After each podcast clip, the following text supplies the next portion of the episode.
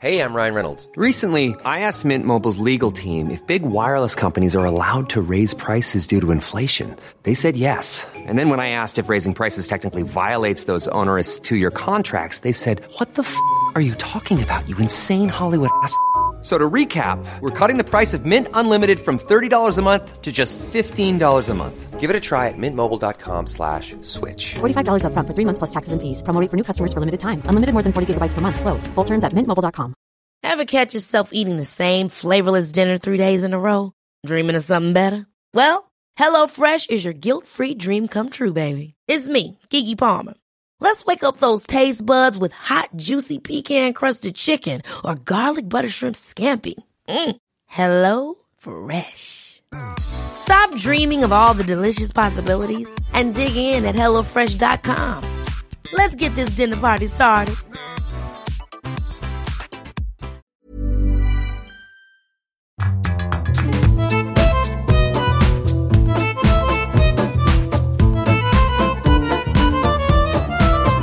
Hello, welcome along to a brand new episode of Writer's Routine. This is our bite-sized chunk, a little random routine to uh, to start your week. It's what week two of NaNoWriMo now. Uh, I hope your word count every day is going well. That it's not too much of a challenge after what eight or so days. Uh, if it is, this is just a little inspiration to help you out. Something to just inject a little in uh, energy, a pace, some enthusiasm, some hope that you can possibly get it done and get published, uh, just to help it go as swimmingly as possible. We're with Lucy Foley this week. She was on about 18 months ago to chat all about uh, her new book at the time, The Guest List. Uh, she writes Agatha Christie style, one setting, who done it thrillers. There's the guest list, before that, the hunting party, and she's got a new one, uh, the Paris apartment, which is out next year. Uh, Lucy was a delight to talk to. Such a sweet, funny, uh, energetic, enthusiastic, passionate guest. Uh, we spoke about how she reinvents these whodunits uh, every time she writes one, why her writing life is quite decadent, and why she takes as long as she possibly can over a coffee sometimes. Uh, now, if you enjoy the show, you can support us at patreon.com forward slash writers routine. This is just a snippet, just a, a bite sized chunk of a random routine. If you follow us wherever you get your podcast from and, and scroll back to, I think, the start of 2020, pre pandemic, if you can imagine such a world, uh, you'll find it there. On Friday, we've got a, a brand new author for you, so come back for that. Uh, and right now, it's Lucy Foley uh, with Just the Routine.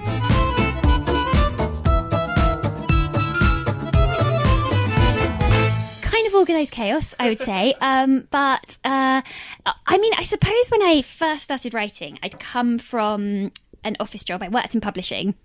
So I was very much, I had this idea that I had to be at my desk from nine to six and kind of working, you know, doing proper work.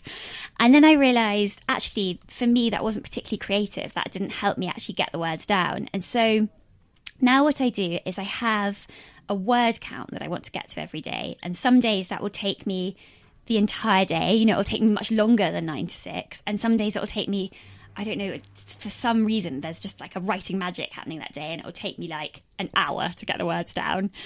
And then and then I'm quite kind of kind with myself, I think. I just sort of let myself do some reading. Like I even go to the cinema if I want to, if I've had one of those days. How decadent! It's so you never done decadent. I love it. But I but I in my head it's all it's all kind of it's all storytelling. It's all kind of part of the process.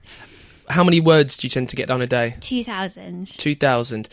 I've got more questions on the day, but you mentioned that when you tried to write 9 to 6 to lock yourself in, Mm. you found that wasn't best for the, for the creativity. How did you realise that?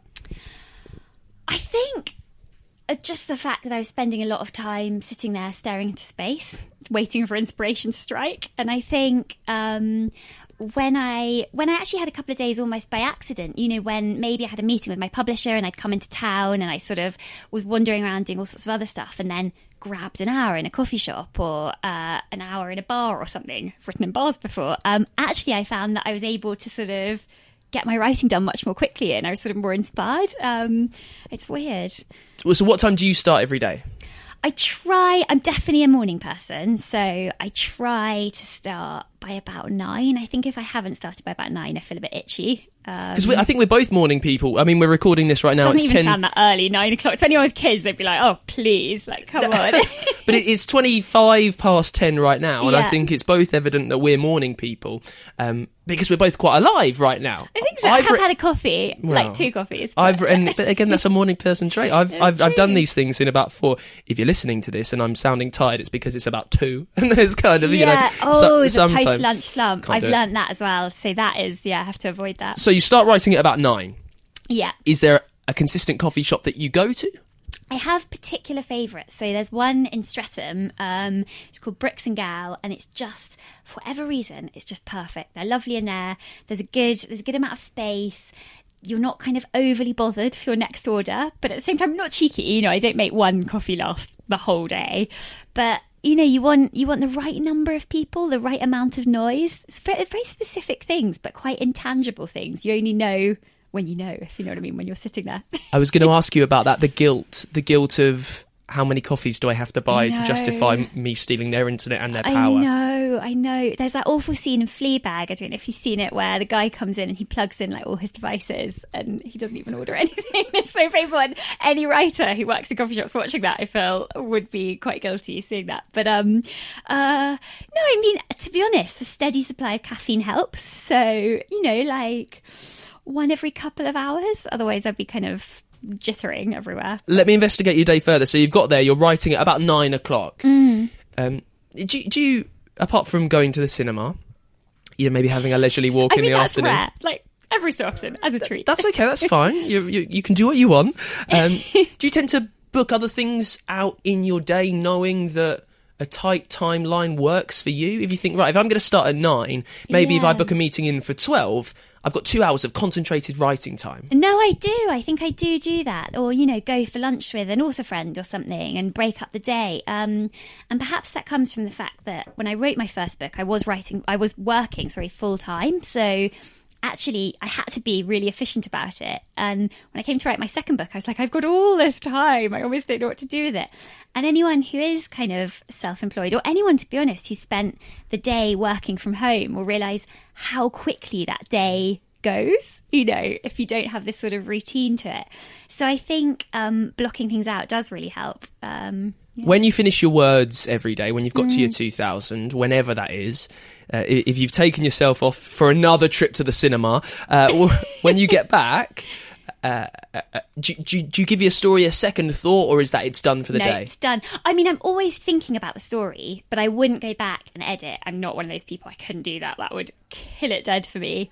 I mean, I think I just want to scrap everything I'd written. So for me, it works better to just get everything down and come back to look at it at a later date but and start the next day actually on a on a fresh on a fresh sheet um, with a new bit of the story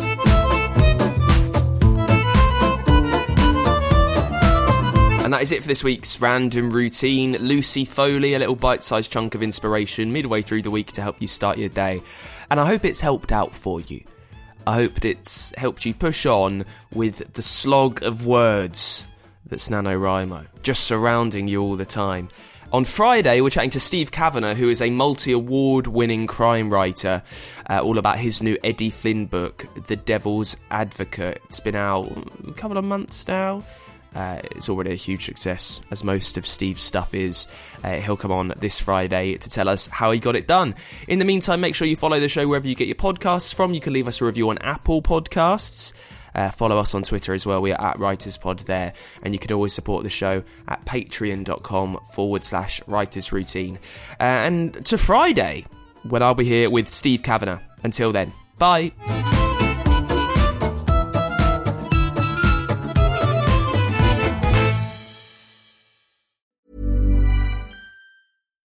Hi, I'm Daniel, founder of Pretty Litter. Cats and cat owners deserve better than any old fashioned litter. That's why I teamed up with scientists and veterinarians to create Pretty Litter. Its innovative crystal formula has superior odor control and weighs up to 80% less than clay litter. Pretty Litter even monitors health by changing colors to help detect early signs of potential illness. It's the world's smartest kitty litter.